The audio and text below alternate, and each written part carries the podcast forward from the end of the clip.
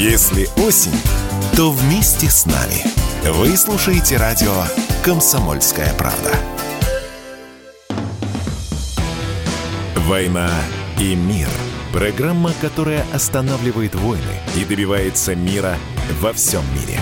Ведущие Дмитрий Гоблин-Пучков и Надана Фридриксон. Всем добрый-добрый вечер. С вами Надана Фредериксон и Дмитрий Пучков. Здравствуйте, Надана. Здравствуйте, Дмитрий. Летала У я вас тут... похолодало? Ужасно. В пиджачке похолодало? А да? пиджак-то красивый.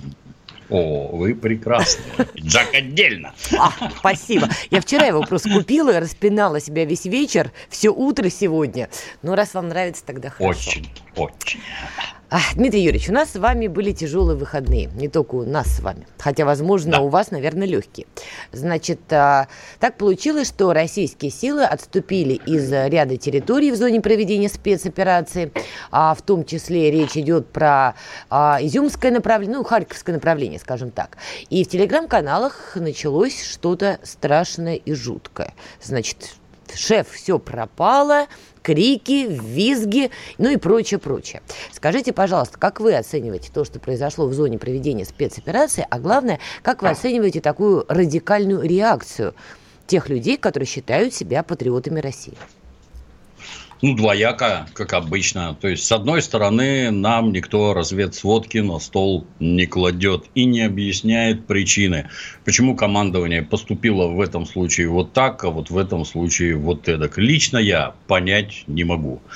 И никто не может. А это порождает второе, дикую истеричность. Там была уже хорошая шутка в интернете, в интернете тут же. Слава богу, что у Кутузова не было твиттера, а то бы он там все про себя узнал, что и как. Тезисы типа вы в курсе, что война-то в Париже закончилась или там в Берлине?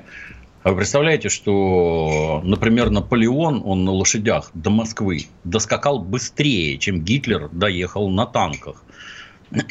Это о чем, собственно говоря, э, нам сообщает, да? Танк ехал гораздо быстрее, чем лошадь, но не смог доехать. Почему? Потому что ему оказывалось жесточайшее сопротивление. А к чему привело то, например, что немцы оказались под Москвой? А это привело к тому, что товарищ Сталин при всей своей глубоко коммунистической сущности каким-то образом сумел склонить на свою сторону и Британию, и США, где президент говорил, да, плевать, как они там, сколько они там, чем больше они друг друга поубивают, тем для нас лучше эти. Кто там этот, я уже забыл, как он, Труман, Рузвельт, не помню. Был Кто-то такой. из этих, да, замечательных людей такое сказал. То есть, товарищ Сталин из этого еще и пользу для страны извлек. Есть ли тут польза? Лично я не понимаю, и никто не понимает. Пока, так сказать, не развеется туман войны. Но то, что люди у нас, их же все время, знаете, они все время это, получают какие-то удовольствия и непрерывно испытывают какие-то эмоции. О, это того, такой emotional, это так вообще, они такое переживают. Чего там все время переживаете? По-моему, основные качества мужчины это всегда было сдержанность и взвешенность. Не белка-истеричка или кто-то там обнюхавшийся, который мечется, там, я не знаю, как герой мультфильма по экрану, заламывает руки и визжит, все, шеф, все пропало. Ну, что это такое? Вы мужики или не мужики? Я девочек не трогаю, я только про своих этих близких. А, девочкам Ну, не- можно, как белки, носиться по телеге и кричать «все пропало». Так что ли? Не обязательно, но мы их любим, и А, мы а. мы вот всякое такое прощаем. Да, для девочки это нормально. Ну, ну ты ж мужик, ну что ты тут истерикуешь? Ну, погоди, подняли какой-то крик. О, советская власть, там был Левитан. Левитан говорил правду. Какую правду? Товарищ Левитан говорил то, что ему сказала говорить коммунистическая партия. А говорить надо было сдержанно и спокойно. Да, были там эти поражения, промахи, промахи, он и про это говорил. Самостоятельно он не говорил ничего. Так вот, советская власть закончилась, и Левитана у нас больше нет. У нас есть товарищ Коношенков, который кому бы там что ни показалось, вот он все время говорит правду. Представляете? Пропал, правда, тут на два дня, я это не одобряю. Но Мгм. говорит все время правду, потому что если вы потом проверяете то, что он сказал внезапно, так и оказывается. Я, конечно, не могу быть там, и никто не может быть стопроцентно уверенный, что вот здесь вот 300 трупов, а здесь 250. Такое я не знаю, пока не посчитают, это как-то неправильно. Но, наверное, для этого у него есть основания сказать вот так. Возможно, наши кроты засели глубоко в штабе ВСУ, и они оттуда сообщают, подтверждают эти цифры. Че вы носитесь, елы-палы? И тут вылезает, тем не менее, третье. Постольку, поскольку у нас избрана какая-то, как мне кажется, крайне странная стратегия информационного освещения, так. то мы привыкли жить я не знаю, натурально в урагане информации. А тут вышел товарищ Коношенков, зачитал и все. И, и что, и это все, что ли? И, и все побежали, а где еще-то почитать? И все побежали на украинские ресурсы. А там Конечно. их корм, кормят с лопаты известной субстанцией, а они это жрут, радуются, впадают в истерику, и истерика становится еще сильнее. Ну, погодите вы, елы-палы. При этом, ну, вопрос, а что?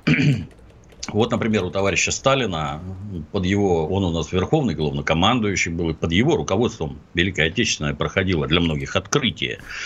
А у него не было неудач. Тут вот самый примитивный вопрос. А вот, например, Ржевская операция, которая нужна была для того, чтобы победить под Сталинградом. Вы никогда не читали? Хотя бы, я не знаю, там стихотворение Симонова «Я убит», под Оржевом. Вот граждане, просто почитайте, какие там были принесены жертвы, сколько там народу полегло. Я еще раз повторюсь, это ладно там у Кутузова твиттер. Если бы у Сталина был твиттер, я не знаю, там бы обрушились небеса наверняка. Бывают неудачи, Никто этого не отрицает. А может, это хитрая неудача, мы пока не знаем. Может, это хитрое действие, которое позволит э, вот здесь, вот, так сказать, якобы подпустив, а тут одержав какие-то правильные действия. Надо всего лишь подождать. Мы не участники боев. Участников боев, что бы там ни происходило, мы должны поддерживать изо всех сил. Не истерики закатывать, а поддерживать. Не можете участников боев, поддерживайте мирное население, которое там на освобожденных территориях или на еще не освобожденных. Помогайте помогайте изо всех сил а истерики свои держите при себе. Как-то вы, так. Вы смотрите, вы проговорили ключевой момент, причем дважды, да, что там на два дня господин Коношенков пропал с медиаполя. Это как раз те самые два дня, да, когда все бесновались да. по телеге и носились безумием в пустоте. Включая меня, я там тоже носился из телеграм-канала в телеграм-канал и пытался вообще понять, что происходит. Это, в общем, все мы этим занимались. Вот на эти два дня, собственно, пропадает человек, который мог внести хотя бы такую первичную ясность в возникшую проблему. И да, глобально какого-то понятного информирования не было. И на этом фоне, на этом фоне отмечается День города. У нас тут праздник был, День Москвы, да? Большой праздничный салют. И вот на это у многих из тех, кто относит себя к патриотам, тоже в этом смысле триггернуло. Стали вспоминать вот опять, ага, мы проиграли, мы отступили, салют, товарищи, по этому поводу. Ну, вот такие моменты. И отсюда вопрос, как вы считаете, это все-таки недоработка наших властей? Они не умеют общаться с людьми в кризисных ситуациях? Так получается? Да, так точно. Салют ну, надо было есть... Э, отменить, как вы считаете? Не знаю. Я не берусь такие вещи решать, не знаю. Я вообще сейчас вам ужасно скажу, что я пошел на кон... поехал в Москву и пошел на концерт группы Ленинград. Как-то mm. так получилось, да. И вы не поверите, туда пришло 60 тысяч человек. То есть людям все равно, что происходит, ну, какой-то части людей все, все равно. равно. А им не все равно. Нет, а с концерта, например, заработаны деньги. А с этих денег, например, платят налоги. А с этих налогов, например, содержат армию и строят вооружение. Это хорошо или плохо? И гражданин, который орет, что ага, вот вы тут это в роковой час, а там налогов заплатили больше, чем ты за всю свою жизнь заработаешь. Я как-то диалектически смотрю. Знаете, когда у вас помрет кто-нибудь близкий, дорогие слушатели, не дай бог, я вам заранее соболезную. И когда вы зальетесь слезами, а вокруг люди будут смеяться, поедет, вот, поедут в отпуск, будут отмечать дни рождения. Ну, вот я старый, я уже смирился. Жизнь устроена вот так. С одной стороны, кто-то умер, с другой стороны, кто-то родился. Так может, там это бывает и несколько другое. Если это касается и возбуждает лично тебя, то никогда всех на свете. Но вы в у нас нет национального сил. траура. Нет у нас национального траура. Но и при этом я что-то не помню. Когда бомбили Югославию, я что-то национальных трауров не помню.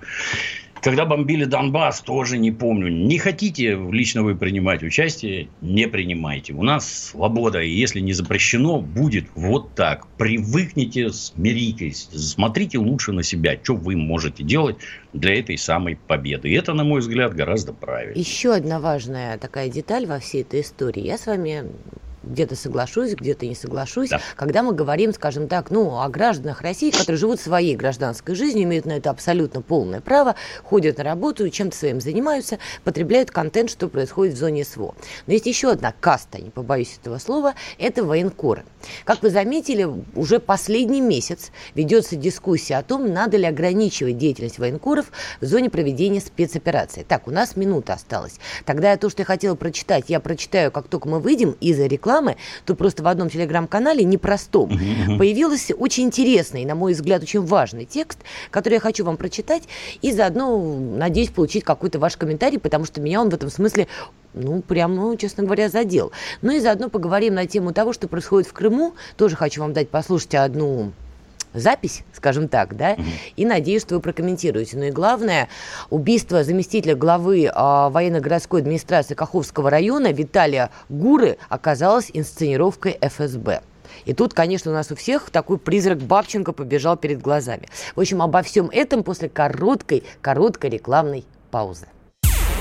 Чтобы получать еще больше информации и эксклюзивных материалов, присоединяйтесь к радио «Комсомольская правда» в соцсетях в отечественных социальных сетях. Смотрите новые выпуски на Рутьюбе, читайте телеграм-канал, добавляйтесь в друзья ВКонтакте, подписывайтесь, смотрите и слушайте. Радио «Комсомольская правда». Самая оперативная и проверенная информация в эфире и соцсетях. «Война и мир» – программа, которая останавливает войны и добивается мира во всем мире – Ведущие Дмитрий Гоблин-Пучков и Надана Фридриксон. Итак, мы снова с вами, Дмитрий Пучков, Надана Фредериксон. Продолжаем, как обещала, интересная сегодня статья, заметка появилась в одном очень непростом телеграм-канале, который касается военкоров России и вообще их статуса во всем происходящем. Далее цитата. То, что некоторые ретивые военкоры начали обвинять своих соотечественников и столичной власти в игнорировании фактора войны и суровой реальности, демонстрирует их непонимание ситуации и радикальность взглядов. Россия не ведет войну. СВО – это ограниченная военно-полицейская операция. Аналогичные операции проводили Штаты, Британия, Франция, но ни одна из этих стран не проводила мобилизацию и не объявляла войну. Не требовали от граждан отказаться от привычной жизни. Россия не ведет войну, поэтому обвинения в, э, проведении праздничных мероприятий, выборов, наличие активной культурной жизни являются глупостью, граничащей с желанием взорвать социальный консенсус, хаотизировать страну. Решения должны принимать не военкоры, а военно-политическое руководство. Что происходит? Военкоры становятся проблемой?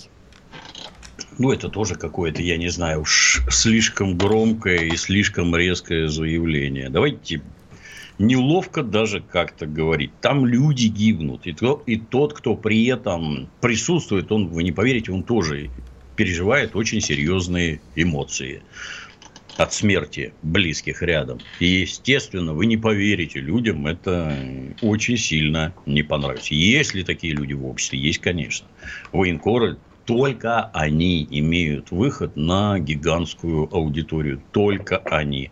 Они трудятся в разнообразных СМИ, но при этом я замечу, вот ну, кто там, Дима Стешин, Сема Пегов, Женя Поддубный. Это что, дети, что ли, какие-то? Я и не знаю, кто из них, может быть, такое говорил, а может и нет. Но это люди, которые, это у них вовсе не первый вооруженный конфликт который они освещают. Ну, наверное, они соображают, что говорят. Может, к ним как-то тоже прислушиваться, а не назначать их какими-то сразу вот козлами отпущения. Да как вы смеете такое говорить? Вы уж это, дорогие друзья, да, это не война. В юридическом плане нет, не война. Никаких мобилизаций мы не проводим. Нет, ни, ни, ни, ничего этого нет. Ну, зачем так резко-то? елы-палы. Ни тем резко не надо, ни этим. Так, вот, с языка сняли. Военкоры-то имеют право, пользуясь своим статусом, безусловно, важным, критиковать власти за какие-то решения. Ну, например, Знаете, по поводу салютов.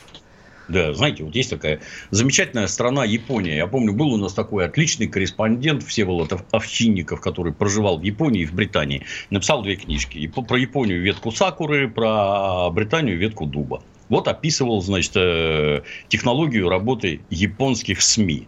Вот пресс-конференция. Сидит там 20 корреспондентов от самых разных изданий. И они все пишут вопросы на бумажечках, которые надо задавать некоему там режиссеру, писателю, инженеру, конструктору, бизнесмену. Они пишут вопросы на бумажечках, а потом отдают самому старшему журналисту. А самый старший журналист бумажки эти читает, дурацкие вопросы выкидывает сразу, которые он считает дурацкими, а те, которые считает нужными, задают. Потому что он взрослый, он опытный, и, в общем-то, до свидания с вашими молодежными инициативами, там, какими-то порывами, еще что-то. Дедушка сам определит, как надо. Ну, нам бы такое понравилось. Я, я считаю, что вас примут такое предложение, как это, предложение умалишенного. Но так может это, если это не самые тупые люди, прошедшие гигантский карьерный рост, и вот они этим занимаются. Ну, давайте будем к ним прислушиваться, и давайте как-то, может, реагировать по-другому на их предложение. А то в последний раз, когда там попали по какой-то казарме, там тоже подняли дикий крик. Вот вы посмотрите, прилетел снаряд, людей поубивало, и это все виноват военный корреспондент. А то, что у вас 20 местных жителей вокруг бегает с телефонами и снимает результаты, а это не считается, да? А вы считаете, до этого они не смотрели на ваше расположение и не наводили э, украинскую артиллерию вот на эту цель? Ну, что такое? Меня это все время огорчает. Какая-то бестолковость. Я еще раз повторюсь, что освещение, вот именно массовое освещение этих военных действий вообще никак не налажено. Не то, что плохо, но вообще никак не налажено. Я со всем уважением к товарищу Коношенкову и к тому, что он говорит, но этого надо гораздо больше. Гораздо больше. Резюмируя, но получается, тем не менее, что военкоры, я сейчас не персонально кого-то конкретно имею да. в виду, паси Господь, я как касту говорю, да, что военкоры почему-то стали все-таки власти раздражать. Почему я так посчитала? Потому что помимо того, что я вам даже зачитала, Рамзан Кадыров делал тут заявление второго дня, по-моему, да, где, помимо mm-hmm. прочего, сказал собрать военкоров, он готов, и научить их патриотизму. Ну, то есть, если Рамзан Кадыров уже вовлекается в эту повестку, может быть, сам, может быть, попросили. Но, в общем, это говорит о том, что власти, по-моему, явно ну, что-то не нравится, видимо. Будем наблюдать за этим конфликтом. Вообще плохо, что этот конфликт, конечно, возник. Очень плохо. Ну, знаете, знаете я, я вот думаю, что при недостатке патриотизма нормальный, в кавычках, военкор, он бы давно уже убежал на ту сторону, потому что там все хорошо, как мы знаем. Под крылом Запада, вот тут все разрешают якобы. А вы не пробовали поинтересоваться, как там на Украине устроено? Как вы там какую-нибудь фотку запостите, а через пять минут к вам в дверь уже стучит СБУ, а потом вы просто исчезнете, потому что там эскадроны смерти работают в полный рост. Но там ничего нельзя, вообще ничего нельзя. Одна ложь от Арестовича и ему подобных. А наши чем плохи? Чему их учить надо? И, а не иметь собственного мнения ни по какому вопросу, ну, это, мягко говоря, странно. Они что, выступают там против наших войск, против руководства? Или вот им не нравится, что салют? Ну, как-то глупо, на мой взгляд. Э, я поэтому хотела с вами эту тему обсудить, потому что мне она не чужда. Я вижу, что это все нарастает. Это не какая-то минутная, знаете, такая новость, да? Это все наблюдалось в течение месяца, даже больше. Поэтому я хотела с вами это обсудить. Мне Хочется самой понять, что, что вообще происходит. Ну хорошо, будем разбираться, я думаю. Еще одна тема непростая – это Крым. Крым наш, с 2014 года. Это здорово, замечательно. Но тут происходят удивительные события. Дайте нам, пожалуйста, вот то, что заявил а, Аксенов, и я хочу это обсудить. Хочу сообщить крымчанам, что по всем фактам, выявленным в открытом доступе и по оперативной информации – части того, что на публичных мероприятиях, то есть полностью скандируются украинские лозунги, э, распеваются песни, там, националистические гимны, особенно в период специальной военной операции, будет наказано данное действие все в уголовном порядке в отношении и организаторов, и участников всех процессов. Итак, Сергей Аксенов делает это заявление. Теперь, внимание, вопрос. А, господа хорошие, а что там у вас в Крыму вообще происходит? Вот вы как всякое. считаете? Там происходит всякое. Я туда достаточно часто езжу и, соответственно, беседую с местными гражданами. Граждане очень сильно делятся. Большинство в разных районах по-разному. Большинство, ну, как-то так, моя хата с краю, мне все это неинтересно. Есть, которые сильно недовольны, но они тебе это так. Ой, вы, ой, вы знаете, при Украине это было получше, получше. Ну, начиная с того, что они там налогов не платили. Там же до смешного. Вы представляете, на дороге у нас какая дрянь. Я говорю, а ты налоги платишь? А при чем тут это? Ну, то есть, дальше беседы какие-то странные, мягко говоря. Но вот про Укра... при Украине было лучше. Можно было дома строить, где попало. Можно было там гаражи у моря в пять этажей, людей селить, там еще, еще все можно было. А теперь ничего нельзя. И налоги есть и чего. А им это не нравится. При этом там, ну, есть, которые там э, из разных, например, национальных меньшинств, которые активно поддерживают украинских нацистов и своих этих прихвостней, которые там трудились.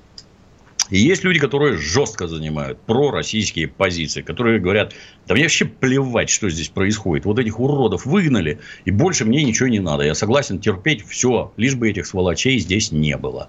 Ну, а далее вопрос, а ведет ли, например, Украина там некую подрывную работу? Я вас уверяю, ведет. Да, это, знаете, у нас все, ну, всем как-то в головы забили, что вот при глупом Сталине была какая-то там шпиономания, вы знаете.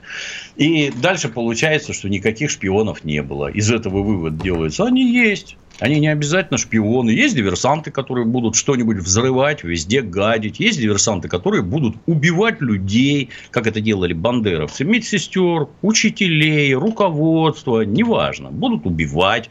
Они такие усилия к этому прикладывают, что я вам затрудняюсь даже обрисовать. Надо ли ими заниматься? Начинается это все с мелочей. А есть вот просто сволочь откровенная, которая придет на митинг, например, посвященный Дню Победы, и будет там орать нацистские кричалки. Надо ли такими людьми заниматься? Обязательно надо. То есть, если они есть, и если они кричат, то, во-первых, они есть, во-вторых, они не боятся, а во-вторых, они ловко разбегаются. А значит, сил там тупо не хватает. Надо больше людей, которые занимаются оперативной работой. В оперативную работу, нравится это кому-то или не нравится, придется вовлекать всех. Потому что это гражданин должен видеть, кто у него живет рядом что вот эта вот сволочь там резала кому-то колеса, скоблила там краской нарисованную букву Z, еще чего-то там. Это общая задача со всех сторон.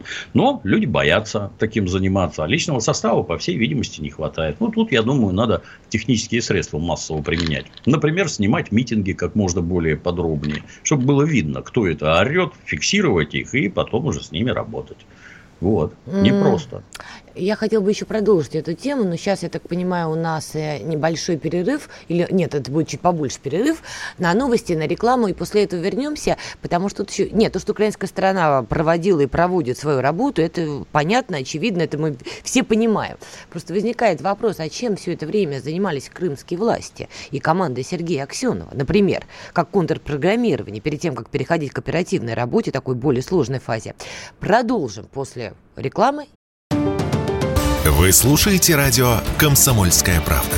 Радио, которое не оставит вас равнодушным. И это вселяет, честно признаться, такую не пропагандистскую, а человеческую очень уверенность, что все будет хорошо, не без проблем и сложностей, но будет.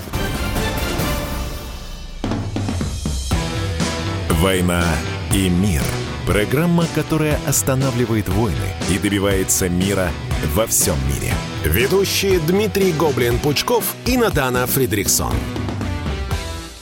Итак, мы снова с вами, Надана Фредериксон, Дмитрий Пучков. Продолжаем разбирать непростую тему. До перерыва мы послушали заявление Сергея Аксенова, главы Крыма, где он говорит, что будет жестко карать тех, кто выкрикивает какие-то там нацистские лозунги проукраинские и так далее, и так далее. Возник вопрос, собственно, чем все эти годы тогда занималась крымская власть, команда Сергея Аксенова?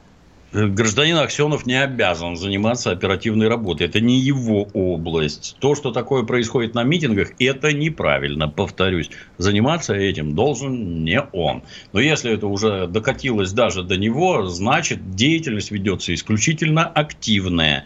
Это видит и слышит множество людей, и с этим надо что-то делать. А делать с этим можно только оперативным путем. Соответственно, там должно быть много оперативников. Значит, надо мониторить сети, например, социальный интернет как таковой. Значит, надо следить за телефонами и прочее, и прочее, и прочее. Тут это спецоперация, не спецоперация, это военные действия, которые ведутся против нас. И разведывательная деятельность ведется против нас все нормальные эти воюющие стороны всегда делают так. Вот здесь из пушек стреляют, Здесь диверсанты ночью лезут, а вот тут ведется подрывная работа. Ну так вот, пушки надо заглушить, диверсантов надо перестрелять, а этих всех переловить хотя бы. Пусть ловят. Нет, я не говорю, что Сергей Аксенов должен проводить оперативную работу. Тут я немножко про другое. Потому что, ну, вот он перечисляет, что там какие-то угу. поют националистические песни, скандируют что-то и пишут в телеграм-каналах и прочих других социальных сетях. Вопрос не к оперативной работе.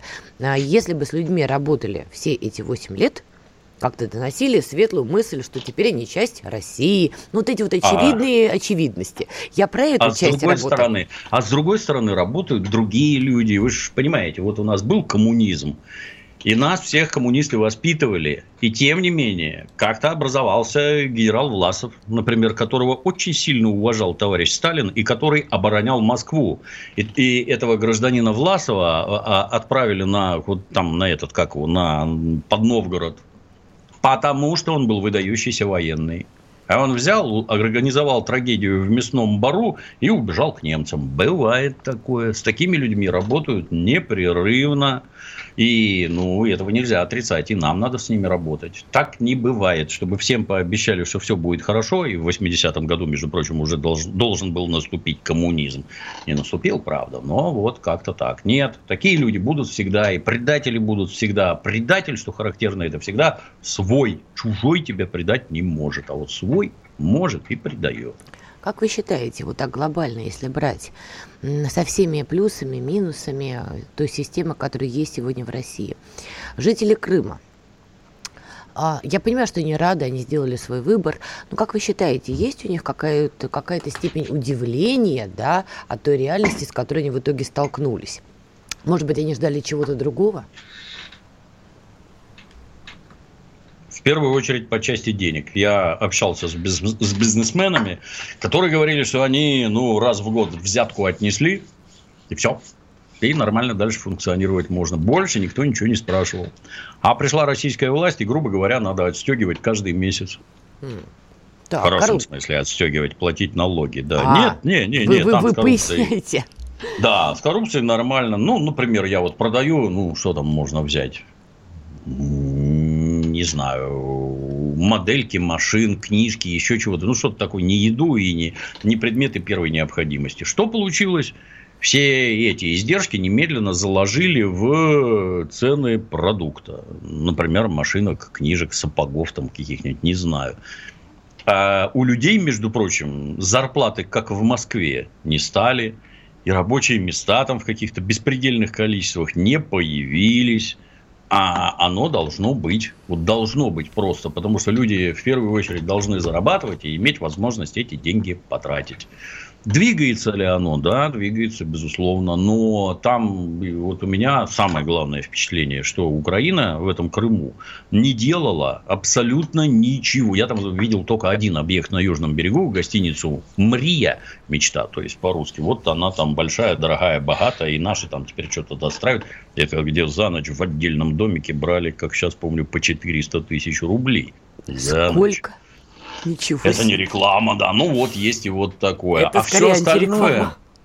Да, а все остальное, такое чувство, не то они твердо знали, что это никогда не будет их не то не считали нужным вкладываться. Ну, там вот буквально за каждый угол заходишь, и вот можно, как закалялась сталь, снимать вообще без каких бы то ни было декораций. Я такого даже вспомнить не могу. Там натурально, как на машине времени отлетаешь.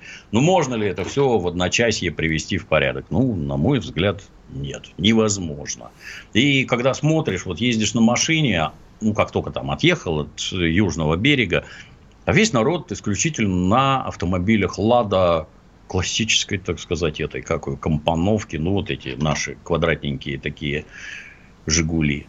Это когда-то было круто, что их там много. То есть когда-то это было круто, что у них очень много машин. Не как в средней полосе и в Псковской области. Но эти машины-то старые, они так и не смогли ничего купить, несмотря на то, что туда ездило очень много отдыхающих.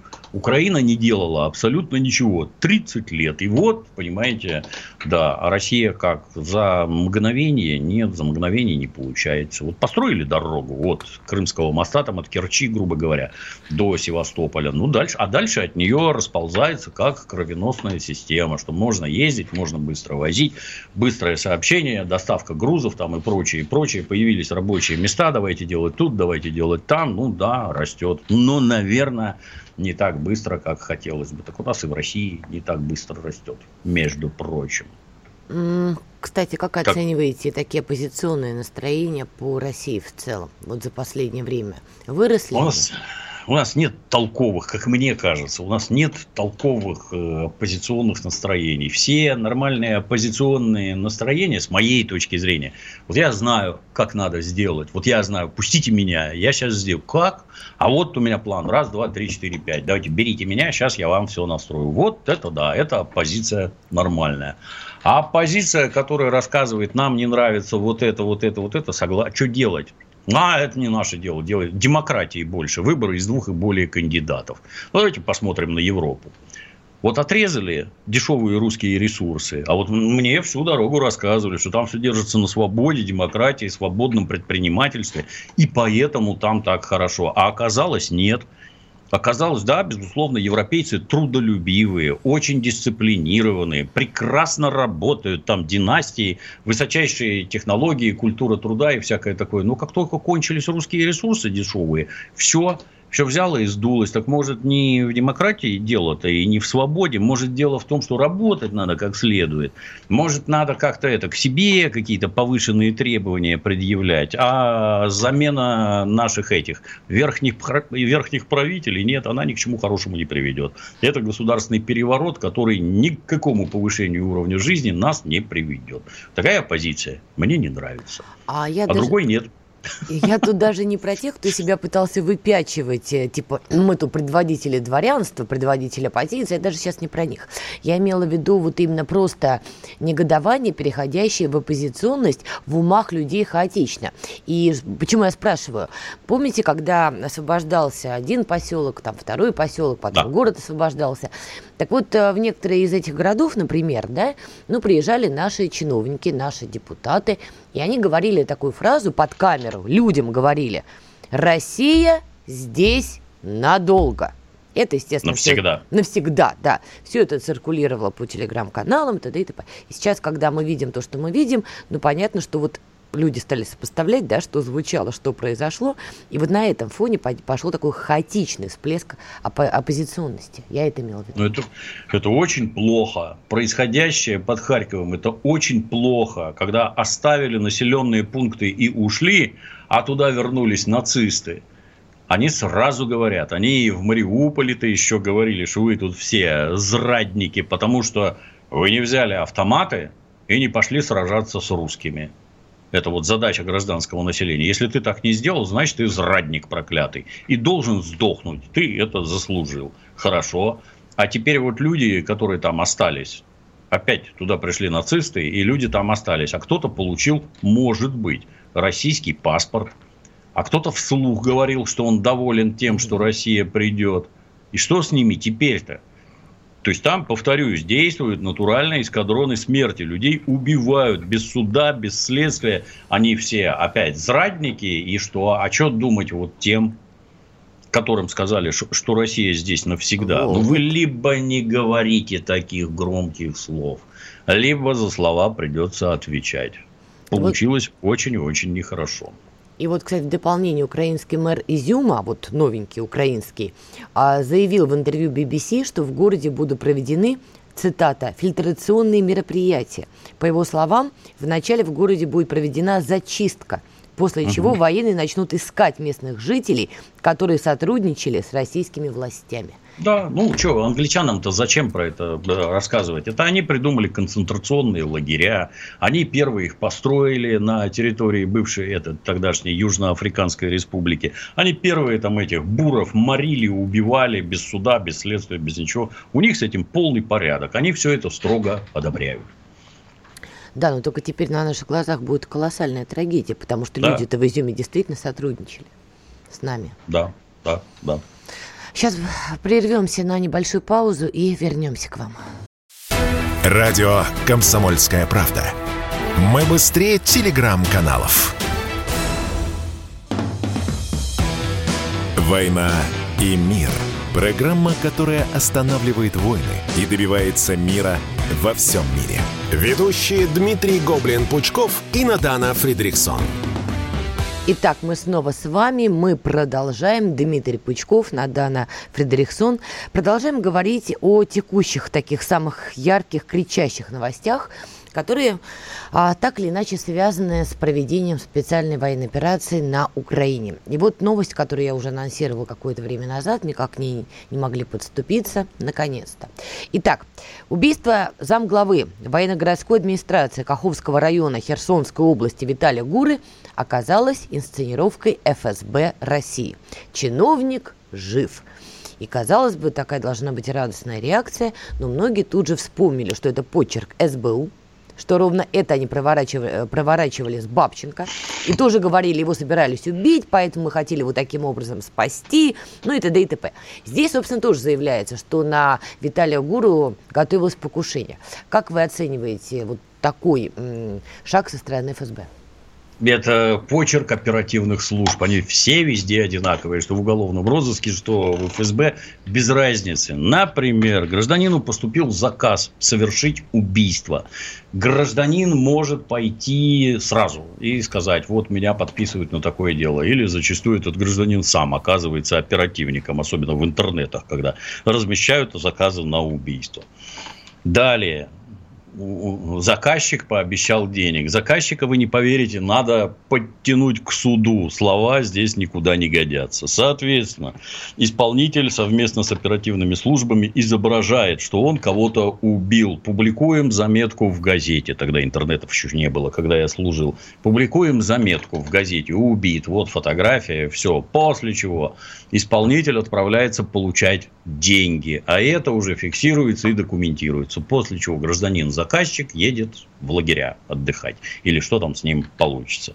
Только так. Это называется оперативная комбинация. Что происходит в данном случае? К исполнителю, может быть, предположим, обращаются заказчики из СБУ. Он якобы убивает. После чего вот выходим на связь с заказчиками из СБУ, что позволяет спецслужбам выйти на них и произвести там какие-то свои собственные потребные действия.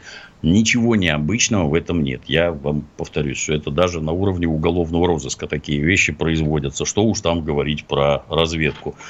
Зачем вот это вот делали с Бабченкой, вот это вот понять невозможно. Кому и зачем этот балбес нужен, зачем его убивать? Он что, живой никому не нужен, что мертвый? Зачем его там поливали свиной кровью? Э, они бы дальше сказали, что было. Изобличены заказчики, пойманы исполнители, и это я понимаю. Но, к сожалению, и в нашем случае спецслужбы никому ничего не расскажут. Скажут, что вот была, так сказать, инсценировка, и мы свои задачи выполнили. Увы и ах, даже в эпоху эпоху интернета про такие вещи никто ничего рассказывать не будет. Только если не поволокут куда-нибудь под суд. Вот так. Как вы считаете, тут я вас спрашиваю именно как гражданина Российской Федерации, да, как человека, который очень хорошо и глубоко изучает историю России, не только России, только в этой парадигме задаю вам этот вопрос.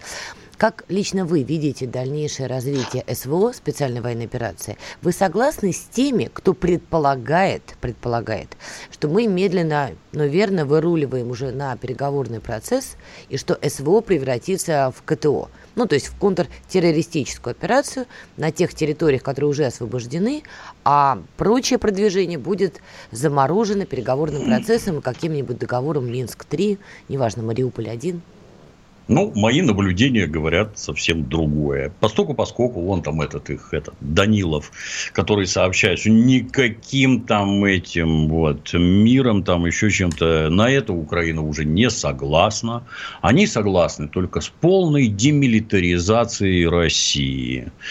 То есть, для тех, кто не понимает, вот эта вот линия разграничения, там, где она установится сейчас, через нее будут все время лупить, как сейчас лупят по Донбассу, и что-то полгода никто ничего сделать не может. Дальше будут долбить еще больше при самой-самой активной поддержке Запада. Чтобы прекратить это безобразие, надо дойти до границ Украины где окажутся сопредельные державы, входящие в блок НАТО, например, Польша какая-нибудь, которая не может стрелять со своей стороны, не получив ядерной бомбой по башке.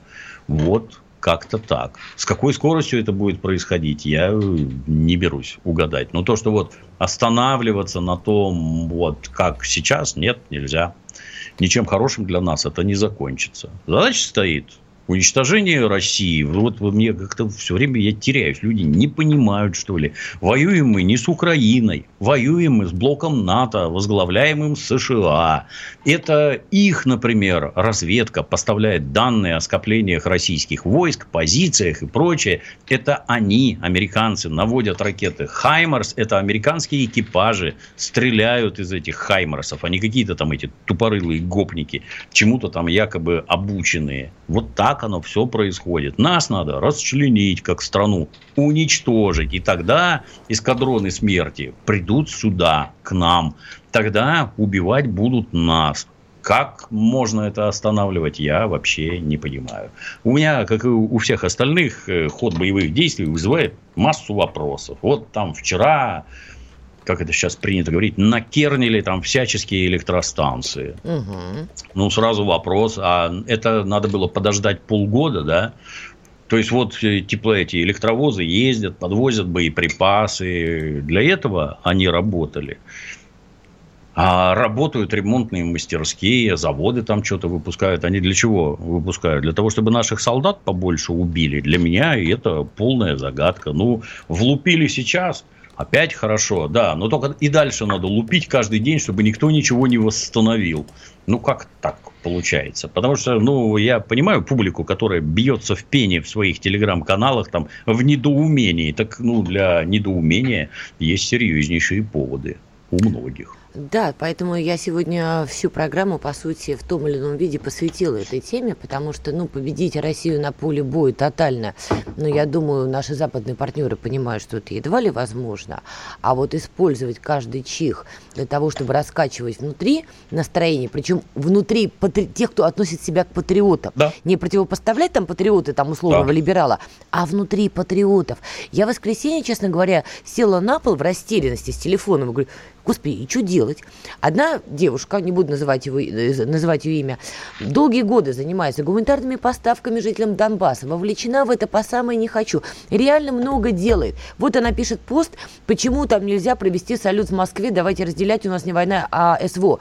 На нее накидывается мой коллега-журналист, который прошел весь Мариуполь от и до, ну то есть тоже не диваны, но начинает ее атаковать, прямо жестко кусать.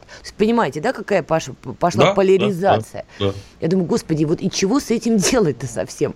Будем тоже отслеживать, потому что ситуация непростая. Ну и, что называется, и в завершении, наверное, о хорошем. На фоне всего этого, как-то тихой сапой, у нас тут немножечко выборы прошли в разных регионах. Вы, кстати, заметили это вообще, Дмитрий Юрьевич? Mm-hmm. вот и я нет. А они прошли. И вот что меня поразило. Секретарь Генсовета партии «Единая Россия» Андрей Турчак заявил, что главный итог этих выборов в том, что мы смогли сделать выводы и провести работу над ошибками. Если сравнивать с итогами 2017 года и Госдумы в прошлом году, то «Единая Россия» в этом сезоне везде улучшила результат.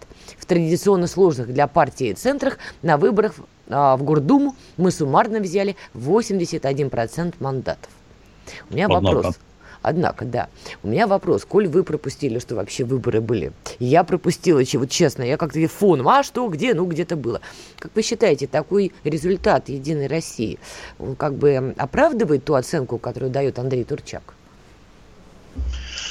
Затрудняюсь сказать. Я бы сказал другое. Я бы вот, например, вот гля, то, то, о чем мы сегодня всю передачу говорили, я бы напряженнейшим образом работал бы над обратной связью с гражданами.